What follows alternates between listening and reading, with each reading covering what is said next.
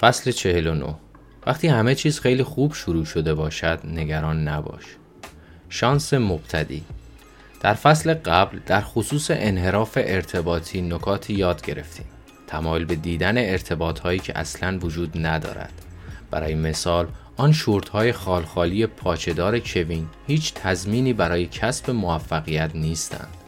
صرف نظر از ارائه های بسیار خوبی که او با پوشیدنشان تجربه کرده بود. حالا به شاخه پیچیده از انحراف ارتباطی می رسیم. ایجاد یک ارتباط نادرست با گذشته. قماربازان کازینو این را خوب می دانند و اسمش را شانس مبتدی گذاشتند. کسانی که تازه واردند و در دوره های اول می بازند معمولا اینقدر باهوشند که کاملا کنار بکشند. اما کسی که در ابتدا شانس می آورد تمایل دارد ادامه بدهد.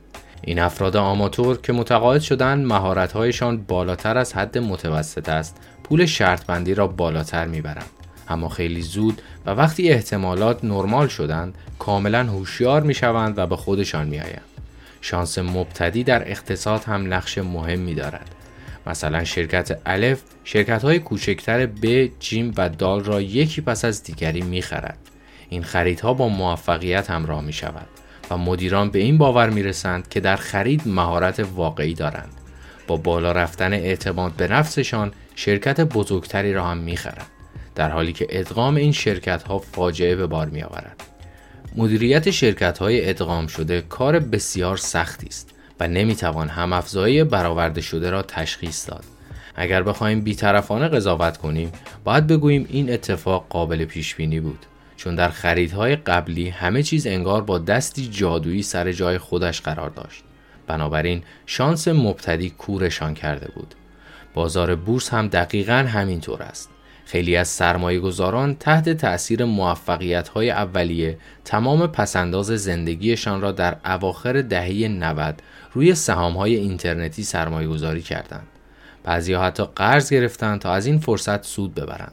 اما این سرمایه گذاران یک نکته جزئی را در نظر نگرفتند. سود شگفتآور آنها در گذشته هیچ ارتباطی با هایشان در انتخاب سهام نداشته است. صرفا بازار سیری کاملا سعودی داشته. حتی کودنترین سرمایه گذاران هم سود زیادی بردند. وقتی در نهایت بازار رو به افول گذاشت، خیلی ها با انبویی از بدهی اینترنتی مواجه شدند. چنین تصور باطلی را در جریان رشد سریع قیمت مسکن در آمریکا شاهد بودیم. دندان پزشکان، وکلا، معلمان و رانندگان تاکسی شغلشان را کنار گذاشتند تا خانه های کلنگی را بخرند، بازسازی کنند و بلافاصله با قیمتی بالاتر بفروشند. سود هنگفت اولیه تغییر شغلشان را توجیه می کرد. ولی این سود هیچ ارتباطی با مهارت خاص آنها نداشت. حباب مسکن حتی به دلال های ناشی و آماتور هم اجازه شکوفایی داد. بسیاری از سرمایه گذاران به خاطر اینکه خانه های بیشتر و حتی امارت های اعیانی را بکوبند و بسازند شدیداً زیر بار قرض رفتند. ولی در نهایت این حباب ترکید. برای خیلی ها فقط مجموعی از اموال غیرقابل فروش به اسمشان باقی گذاشت. در واقع نمونه های زیادی از شانس مبتدی در طول تاریخ دیده می شود بعید می‌دانم ناپلئون یا هیتلر بدون روحیه گرفتن از پیروزی های قبلی در جنگ های کوچکتر جرأت آغاز عملیات نظامی علیه روسیه را می داشتند. اما چگونه تفاوت بین شانس مبتدی و اولین نشانه های استعداد واقعی را توضیح می دهید؟ قانون آشکاری وجود ندارد اما این دو توصیه ممکن است کمک کنند اول اگر در طول زمانی طولانی از بقیه بهتری تقریبا می توانی مطمئن باشی استعدادت نقش دارد. اما متاسفانه نمی توانی 100 درصد مطمئن باشی. دوم هرچه مردم بیشتر رقابت کنند احتمال اینکه یکی از آنها مدام خوش شانس باشد بیشتر می شود ممکن است اگر در بین ده رقیب سالها خودت را به عنوان پیشتاز مطرح کنی تو هم چنین شرایطی را تجربه کنی و در آن صورت می توانی به خودت افتخار کنی. این مسلما نشان دهنده نوعی استعداد است. اما اگر در یک سال خاص پیشتاز ده میلیون نفر فعال در عرصه ای باشی مثلا در بازار اقتصادی هنوز نباید تصور داشتن یک امپراتوری مالی مثل بافت را در ذهنت ایجاد کنی. کاملا محتمل است که فقط خیلی خوششانس بوده ای. قبل از اینکه هر نتیجه بگیری مشاهده و صبر کن. شانس مبتدی می تواند نابود کننده باشد. بنابراین مراقب برداشت های نادرست باش و مثل یک دانشمند با تئوری هایت برخورد کن. سعی کن خلافش را ثابت کنی. به محض اینکه اولین رمان من 35 آماده چاپ شد آن را برای یک ناشر فرستادم و او بیدرنگ پذیرفت. در یک لحظه احساس کردم نابغه یک پدیده ادبی. احتمال اینکه آن ناشر نسخه دستنویسی را بپذیرد یک در پانزده هزار است. برای اینکه تئوریم را آزمایش کنم دستنویسم را برای ده ناشر بزرگ دیگر هم فرستادم. ده نامه مردودی دریافت کردم. خلاف تصورم ثابت شد و در کمترین زمان مرا دوباره واقع بین کرد. فصل پنجاه. دروغهای کوچک شیرین. ناهماهنگی شناختی. روبایی به داخل تاکستانی خزید. با اشتیاق به انگورهای درشت بنفش و رسیده خیره شد. پاهای جلو خود را به تنه درخت تکیه داد. گردنش را کش آورد و سعی کرد خودش را به میوه ها برساند. اما خیلی دور بود. ناراحت شد و شانسش را یک بار دیگر امتحان کرد. خودش را به جلو پرتاب کرد. ولی تنها چیزی که داخل دهانش شد هوا بود. بار سوم با تمام قدرت پرید و کمی بعد به شدت زمین خورد. اما هنوز هیچ برگی از جایش تکان نخورده بود. روباه با نارضایتی گفت این انگورها اصلا رسیده نیستند. چرا باید انگور ترش بخورم؟ و با سربلندی به جنگل بازگشت. ازوب شاعر یونانی صده ششم قبل از میلاد از این حکایت برای نمایش یکی از خطاهای استدلالی متداول استفاده کرد. وقتی روبا خواست کاری انجام بدهد و ناکام ماند یک ناسازگاری به وجود آمد. او می‌تواند این مشکل را به سه شیوه رفع کند. الف اینکه هر طور شده انگور را به دست بیاورد. ب اعتراف کند توانایی لازم را ندارد. یا جیم بعدا هر طور می‌خواهد آنچه را اتفاق افتاده تعبیر کند. مورد آخر نمونه یا تحلیلی از ناهماهنگی شناختی است. فرض کن ماشین تازه‌ای خریده ای اما بلافاصله از تصمیمت پشیمان شده ای موتورش صدای جت در حال روشن شدن می‌دهد و توی صندلی راننده راحت نیستی. چه کار می‌کنی؟ پس دادن ماشین به معنای اعتراف به اشتباه خواهد بود. که تو این را نمی‌خواهی البته فروشنده احتمالا راضی به پس دادن کل پول تو نخواهد بود. پس خودت را متقاعد خواهی کرد. صدای بلند موتور و ناراحت بودن صندلی امکاناتی امنیتی هن که از خواب رفتن پشت فرمان جلوگیری خواهند کرد. فکر می‌کنی دیگر احمق به نظر نمی‌رسی و از حرفهای خودت خوشت میآید. خوب خریدی کرده ای لئون فستینگر و مر کارل سمیت استاد دانشگاه استنفورد از دانشجوهای خود خواستند یک ساعت فعالیت های طاقت فرسا و خسته کننده انجام بدهند. سپس دانشجویان را به دو دسته تقسیم کردند.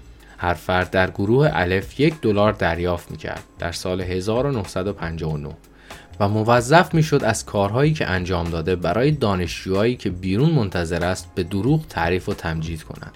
از دانشجویان گروه ب نیز همین درخواست می شد اما با یک تفاوت آنها برای این کار 20 دلار دریافت می کردند. بعد از آن از دانشجویان می‌خواستند نظر واقعی خود را درباره آن فعالیت یک نواخت بیان کنند.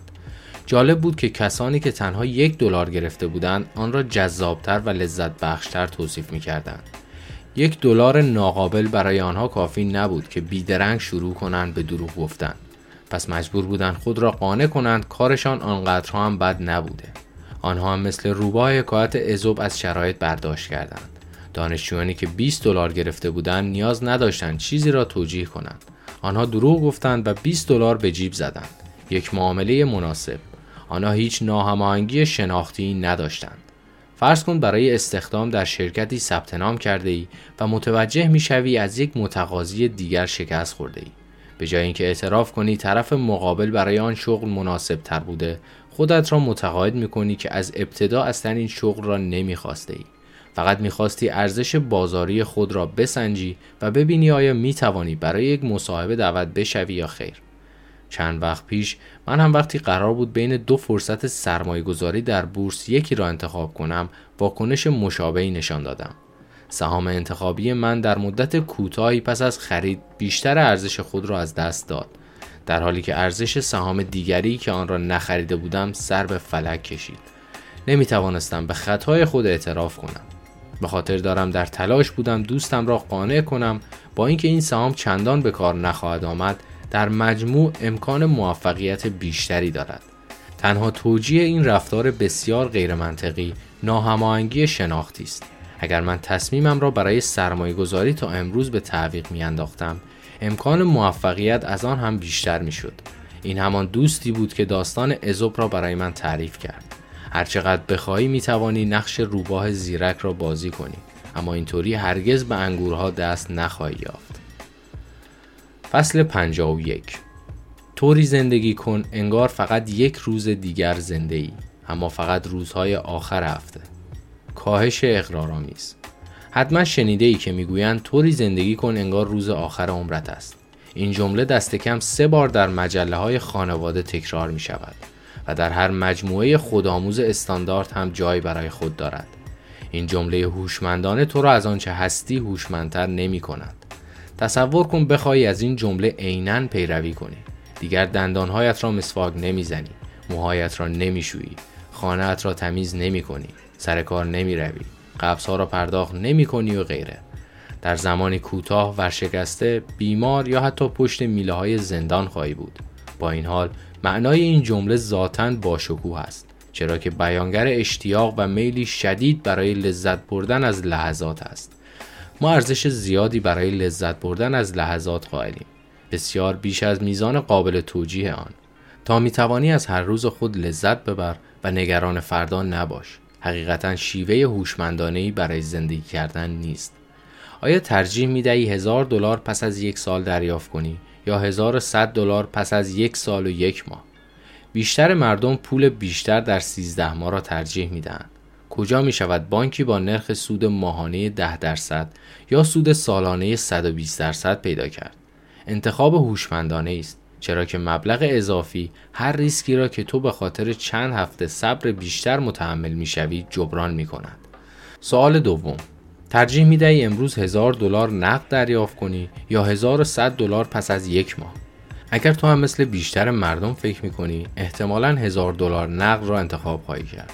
خیلی جالب است. در هر دو مورد اگر فقط یک ماه بیشتر صبر کنی 100 دلار بیشتر می گیری در مورد اول قضیه پیچیده نیست. به خودت می‌گویی من که می‌خواهم دوازده ماه صبر کنم یک ماه بیشتر هم منتظر میمانم اما در مورد دوم قضیه فرق می‌کند وارد شدن حالا باعث می شود ما در تصمیم گیری ثبات نداشته باشیم علم این پدیده را کاهش اقرارآمیز می نامد. به بیان ساده تر هرچی یک پاداش سریعتر داده شود نرخ سود احساسی ما هم بیشتر افزایش پیدا می کند و امکان اینکه زودتر تسلیم این پیشنهاد شویم بیشتر می شود. بیشتر اقتصاددانان هنوز کاملا متوجه نشدند که ما پاسخهای احساسی و متناقضی در برابر نرخ سود داریم. طرحهای آنها هنوز متکی به نرخهای سود ثابت است و برای همین می‌توان این طرحها را زیر سوال برد. کاهش اقرارآمیز یعنی اینکه ما مجذوب لذت بردن از لحظه می‌شویم. این ویژگی بازمانده گذشته حیوانی ماست. حیوانات هم هیچ وقت از یک پاداش حاضر آماده نمیگذرند تا پاداش بیشتری در آینده دریافت کنند. هر چقدر بخواهی می توانی به موشا آموزش بدهی. اما آنها هیچ وقت به خاطر دو تکه پنیر فردا از یک تکه پنیر امروز نمیگذرند. اما یک لحظه صبر کن. مگر سنجاب ها غذا را برای آینده خود جمع و نگهداری نمی کنند چرا؟ ولی این هم به علت غریزهشان است و اثبات شده است. ارتباطی با یادگیری و کنترل انگیزهشان ندارد. بچه ها چطور؟ در دهه 60 میلادی والتر میشل آزمایش معروفی درباره لذت با تأخیر انجام داد با جستجوی عبارت آزمایش مارشملو می توانید ویدیو شگفتانگیز آن را در یوتیوب پیدا کنید. در این آزمایش گروهی از کودکان چهار ساله یک شیرینی دریافت می کردند. آنها می توانستند این شیرینی را بلافاصله بخورند یا دو دقیقه صبر کنند و یک شیرینی دیگر دریافت کنند. به طور شگفتانگیزی فقط عده کمی از کودکان منتظر ماندند. از آن شگفتانگیزتر اینکه میشل متوجه شد ظرفیت کودکان در این آزمایش تا حد خوبی نشان دهنده موفقیت های شغلی آینده آنهاست. در واقع صبر یک نعمت است. هرچه پیرتر می شویم و خیشتنداری خود را تقویت می کنیم راحتتر می توانیم گرفتن پاداش را به تعویق بیاندازیم. به جای دوازده ماه سیزده ماه صبر می کنیم تا 100 دلار اضافه به خانه ببریم. اما اگر پاداشی در لحظه داده شود تنها یک عامل انگیزشی جدی می‌تواند گرفتنش را به تأخیر بیاندازد برای مثال نرخ بهره گذافی که بانک ها به خاطر بدهی کارت های اعتباری و وام های کوتاه مدت دریافت می کنند به خاطر استفاده از غریزه الان می خواهم داشته باشم ماست. در عین حال که پاداش در لحظه ممکن است بسیار وسوسه کننده به نظر برسد، کاهش اقرارآمیز هم یکی از معایب ماست. هرچه بتوانیم بر امیال خود مسلط تر شویم، بهتر می توانیم از این دام پرهیز کنیم.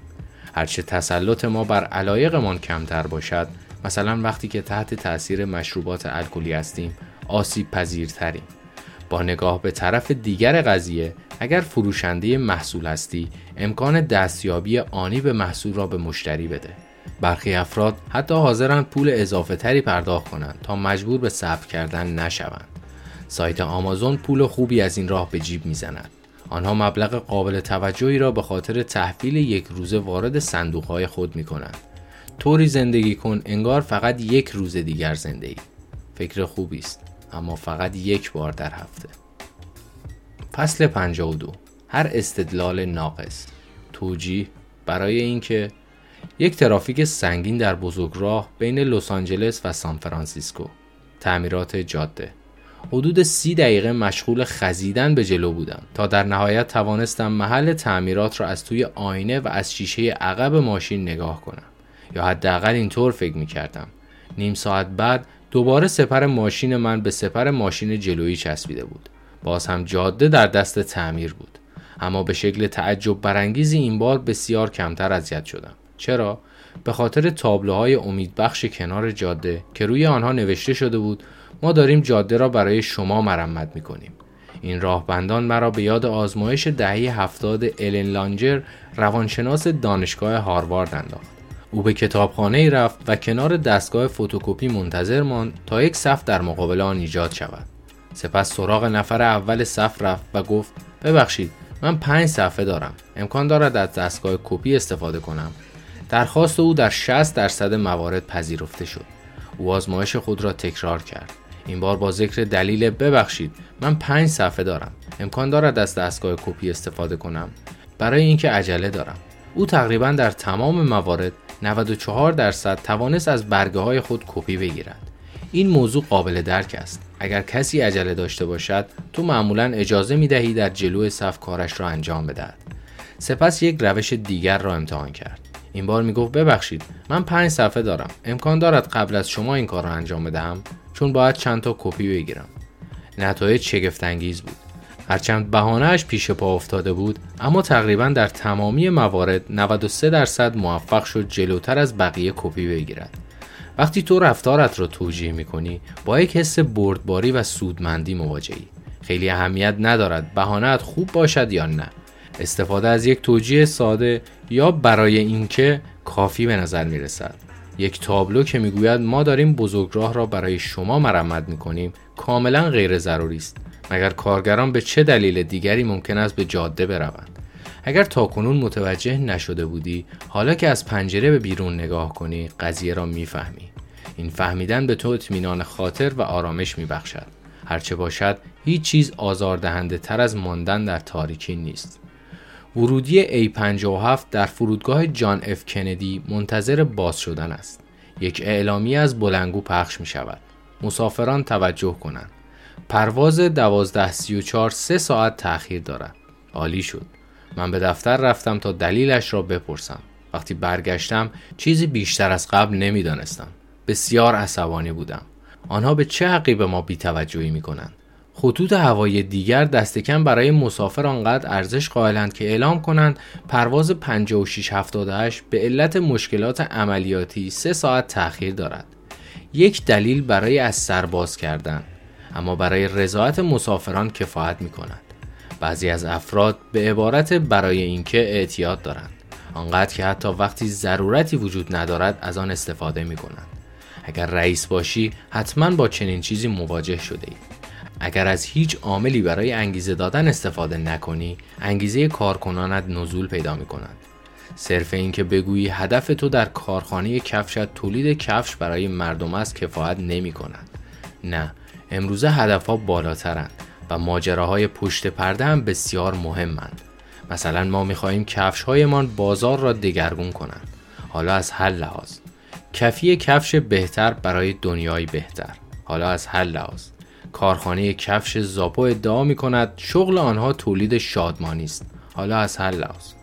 اگر شاخص بازار بورس نیم درصد زیاد یا کم شود هیچگاه دلیل حقیقی آن را از زبان مفسران بازار بورس نخواهی شنید که این یک روش انحرافی است. اوجگیری تعداد بیشماری از اتفاقات در بازار. نه مردم دنبال یک دلیل قابل لمسند و مفسران با خوشحالی یک دلیل را انتخاب خواهند کرد. هر توضیحی که می‌دهند بیمعنا خواهد بود و گاه و بیگاه هم تقصیر را گردن سخنرانی های صندوق ذخیره پول ایالتی میاندازند. اگر کسی از تو پرسید چرا می‌خواهی یک فعالیت را به سرانجام برسانی بهتر است این پاسخ را بدهی. برای اینکه نتوانستم آن را تکمیل کنم. به نظر بهانه غیرقابل پذیرش است. اگر این کار را کرده بودی اصلا دیگر مکالمه شکل نمی گرفت اما معمولا بدون نیاز به دلایل معقول کارت را راه می اندازند. یک روز دیدم همسرم دارد با دقت لباسهای شستنی آبی را از مشکی جدا می کند. تا جایی که من می‌دانم این کار چندان ضروری نیست. هر دو رنگ تیرند مگر نه؟ چنین منطقی سالها به من کمک کرد تا لباسهایم را نو نگه دارم. از او پرسیدم چرا این کار را می کنی؟ جواب داد برای اینکه ترجیح میدم آنها را جداگانه بشویم. جوابی که به نظر من کاملا معقول بود. هیچ وقت بدون برای اینکه از خانه خارج نشو. همین عبارت کوچک و ساده چرخه های روابط انسانی را به چرخش در می آورد. بدون هیچ محدودیتی از آن استفاده کن. فصل 53 بهتر تصمیم بگیر، کمتر تصمیم بگیر. خستگی تصمیم گیری هفته ها تا مرز خستگی مشغول کار کردن روی این ارائه بوده ای. اسلاید های پاورپوینت بسیار تر و تمیزند. هیچ بحثی روی اعداد داخل اکسل وجود ندارد. واژه بندی تو منطقی واضح و روشن دارد. حالا همه چیز به نحوه ارائت بستگی دارد. اگر از مدیرعامل چراغ سبز بگیری در یکی از ادارات مشغول به کار می‌شوی اما اگر ارائهت خوب نباشد دفتر شغلیابی سرنوشت مختوم توست معاون مدیرعامل این ساعت را برای ارائهت پیشنهاد می‌دهد 8 صبح 11 نیم صبح یا 6 عصر کدام زمان را انتخاب می کنی؟ روی باومایستر با کمک همکارش ژان توینگ میز را از صدها جنس ارزان قیمت پر کرد. از توپ تنیس و شم گرفته تا تیشرت آدانس و قوطی نوشابه. او دانشجویانش را به دو گروه تقسیم کرد. اولین گروه را تعیین کننده نامید و گروه دوم را غیر تعیین کننده به گروه اول گفت به صورت تصادفی مجموعه های حاوی دو جنس نشانتان می‌دهم. هر بار باید تصمیم بگیرید کدام یک را ترجیح می دهید. در پایان آزمایش یک جنس به شما می دهم تا آن را به منزل ببرید. آنها به این باور رسیدند که انتخابشان بر جنسی که برای خودشان میماند تأثیر می‌گذارد. به گروه دوم گفت درباره هر جنس آنچه را به فکرتان می‌رسد بنویسید و در پایان من یکی را انتخاب می کنم و به شما می‌دهم. بلافاصله پس از آن از دانشجویان خواست دستشان را داخل آب سرد فرو کنند و تا زمانی که می توانند آنجا نگه دارند. در روانشناسی این روشی کلاسیک برای ارزیابی قدرت اراده یا انضباط شخصی است. اگر در این موارد ضعیف باشی دستت را خیلی سریع از آب بیرون می‌کشی. نتیجه تعیین کنندگان دستشان را از داخل آب سرد بسیار سریعتر از غیر تعیین کنندگان بیرون کشیدند. دقت فراوان در تصمیم گیری باعث تحلیل رفتن قدرت ارادهشان شده بود. اثری که در بسیاری از آزمایش های دیگر هم تایید شده است. تصمیم گیری خسته کننده است. این را کسانی که برای سفرشان مدتها در اینترنت درباره پروازها، هتل، رستوران، آب و هوا و غیره تحقیق می کنند بهتر می‌فهمند. این مقایسه ها، ملاحظات و انتخاب ها ملال آور است. علم این مقوله را خستگی تصمیم گیری می نامند. خستگی تصمیم گیری خطرناک است. تو به عنوان یک مصرف کننده در برابر پیغام های تبلیغاتی و خریدهای بدون برنامه ریزی آسیب پذیرتر می شوی. به عنوان یک تصمیم گیرنده به لذایز دنیوی تمایل بیشتری داری. نیروی اراده مثل یک باتری است. بعد از مدتی تمام می شود و دوباره باید شارژ شود. چگونه این کار را انجام می دهی؟ با استراحتی دوباره تمدد اعصاب و یا خوردن چیزی قند خون پایین به سرعت قدرت اراده را تحت شعا قرار می دهد. ایکا این نکته را به خوبی می داند. در مسیر طولانی و تو در توی محوطه های نمایش فروشگاه و قفسه های سر به فلک کشیده انبارش خستگی ناشی از تصمیم گیری بروز پیدا می کند. به همین دلیل رستوران های ایکئا درست وسط انبارهایش قرار گرفتند. این شرکت درصدی از سود فروش خالصش را آگاهانه قربانی می کند تا قبل از اینکه جستجو برای پیدا کردن شمدان مورد نظرت را از سر بگیری بتوانی قند خونت را به خرج سوئدی ها بالا ببری. چهار زندانی در زندان اسرائیل برای آزادی زودتر از موعد به دادگاه درخواست رسمی دادند. مورد اول یک عرب به جرم فساد مالی محکوم به سه ماه زندان برای ساعت 8 و 50 دقیقه دومی یک یهودی به جرم تجاوز محکوم به 16 ماه زندان برای ساعت 1 و 27 دقیقه. سومی هم یک یهودی به جرم مشابه به 16 ماه زندان برای ساعت 3 و 10 دقیقه. و آخری هم با شرایط مشابه نفر اول برای ساعت 4 و 35 دقیقه. قاضی ها چگونه تصمیم گرفتند؟ مهمتر از تابعیت یا شدت جرم بازداشت شدگان خستگی تصمیم گیری بود. آنها با موارد اول و دوم موافقت کردند چون قند خونشان کماکان بالا بود از صبحانه تا نهار اما درخواست های سوم و چهارم را از لیست خارج کردند چون انرژی کافی برای خطر کردن در مورد عواقب آزادی زود هنگام را نداشتند. قاضی ها تصمیم ساده را گرفتند. باقی ماندن وضع کنونی و زندانیان در زندان ماندند. تحقیقی در مورد سطح حکم قاضی نشان می دهد در یک جلسه دادگاه درصد تصمیم های شجاعانه قاضی به تدریج از 65 درصد به تقریبا صفر کاهش پیدا می کند و بعد از تنفس به 65 درصد برمیگردد. این مقدار برای بررسی های موشکافانه فرشته عدالت بسیار زیاد است. اما مادامی که دادگاهی پیش رو نداشته باشی چیزی را از دست نداده ای. دست کم حالا میدانی چه زمانی پروژهت را به مدیرعامل ارائه بدهی. فصل 54 حاضرید جاکت هیتلر را بپوشید؟ خطای سرایت پس از سقوط امپراتوری کارولنجی در قرن نهم میلادی اروپا و به خصوص فرانسه با آشوب کشیده شد. کنت ها، فرماندهان، شوالیه ها و حاکمان محلی همه مدام مشغول جنگ بودند. جنگجویان بیرحم مزارع را غارت به زنان تجاوز و زمین ها را پایمال می کردند. آنها چوپان ها را گروگان می گرفتند و سومه ها را با آتش می کشیدند. کلیسا و کشاورزان بیدفاع نیروی برای مقابله با جنگ طلبی وحشیانه این اشرافزادگان نداشتند. در قرن دهم فکری به ذهن یک اسقف فرانسوی رسید. او از شاهزادگان و شوالیه ها خواست در یک زمین جمع شوند. همینطور کشیش ها، اسقف ها و راهب ها هم تمام شواهدی را که می توانستند از آنجا جمع آوری کنند و آنها را همانجا به نمایش گذاشتند. تصویر تکان دهنده ای بود. استخوانها، لباسهای خونالود، آجرها و کاشیها و هر چیزی که می توانست به یک قدیس مرتبط شود. آن اسقف که در آن زمان برای خود شخص محترمی بود در حالی که آن شواهد هم آنجا بودند از اشراف سادگان خواست خشونت افسار گسیخته و حملات خود را به افراد بی اسلحه انکار کنند. او برای اینکه درخواست خود را معنادارتر کند لباسهای خونی و استخوانهای مقدس را در برابر آنها تکان می‌داد. اشرافزادگان احتمالا احترام زیادی برای آن نمادها قائل بودند. به همین منوال نحوه درخواست به خصوص آن اسقف از وجدان آنها به سرتاسر سر اروپا گسترش یافت. و باعث ترویج صلح و آتشبس الهی شد. به گفته مورخ آمریکایی فیلیپ دایلیدر هرگز نباید ترس از قدیسان و مقدسات را در قرون وسطا دست کم گرفت. تو به عنوان شخصی آگاه فقط می توانی به این خرافات احمقانه بخندی. اما یک لحظه صبر کن. اگر قضیه را اینطور بیان کنم چه؟ آیا حاضری ژاکت تازه شسته شده ای را که زمانی هیتلر آن را پوشیده بود بتن کنی؟ احتمالا نه. درست است پس به نظر می رسد تو هم هنوز تمام احترامت را برای نیروهای نامری از دست نداده ای. اساسا این جاکت دیگر هیچ ارتباطی با هیتلر ندارد. حتی یک مولکول از عرق هیتلر نیز دیگر روی آن نیست. اما با این حال صرف پوشیدن آن ممکن است حالت را به هم بزند. این مقوله چیزی فراتر از پرهیز کردن است. بله، ما می‌خواهیم تصویر صحیحی از خود به دیگر انسانها و خودمان نشان بدهیم. اما تصور پوشیدن آن لباس حتی زمانی که تنهایی ممکن است برایمان چندشاور باشد. حتی در زمانی که خود را متقاعد می کنیم دست زدن به این ژاکت اصلا به معنای تایید و حمایت از هیتلر نیست.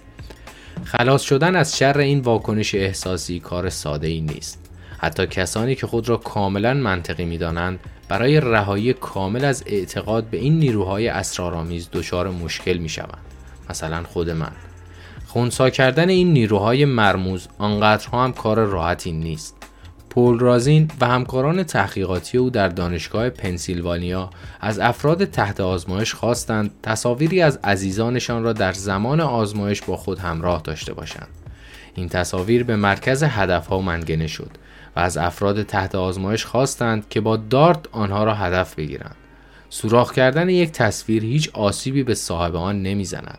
با وجود این تردید افراد تحت آزمایش قابل مشاهده بود. دقت آنها بسیار پایین تر از گروه قبلی بود که بدون هیچ عکس یا تصویری دارتهای خود را پرتاب می کردند. آن افراد طوری رفتار می کردند انگار یک نیروی اسرارآمیز مانع از هدفگیریشان می شود. خطای سرایت نشان می دهد ما نمی توانیم به ارتباط احساسی خود با برخی مسائل بیتوجه باشیم.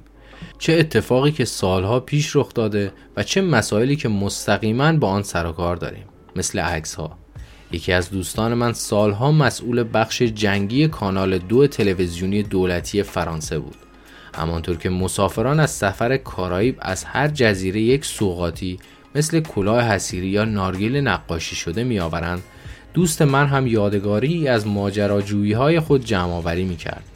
یکی از آخرین معمولیت های او سفر به بغداد در سال 2003 بود. چند ساعت بعد از اینکه نیروهای آمریکایی به کاخ صدام حسین حمله کردند، او به اتاقهای خصوصی آن کاخ وارد شد. در اتاق پذیرایی شش لیوان طلایی مشروب خوری دید و سریعا آنها را برای خودش مصادره کرد. اخیرا که به یکی از مهمانی های شام او در پاریس رفته بودم آن جام های طلایی را دیدم که روی میز شام خودنمایی می کرد. یک نفر پرسید اینها مال لافایت هستند و دوست من صادقانه جواب داد نه مال صدام حسینند و مهمان وحشت زده به سرعت هرچه را در دهانش بود توی لیوان توف کرد و شروع کرد به سرفه کردن. منم گفتم میدانی فقط با نفس کشیدن چند مولکول صدام را به خودت جذب کردی؟ حدودا یک میلیارد مولکول به ازای هر نفس. سرفه او شدیدتر شد.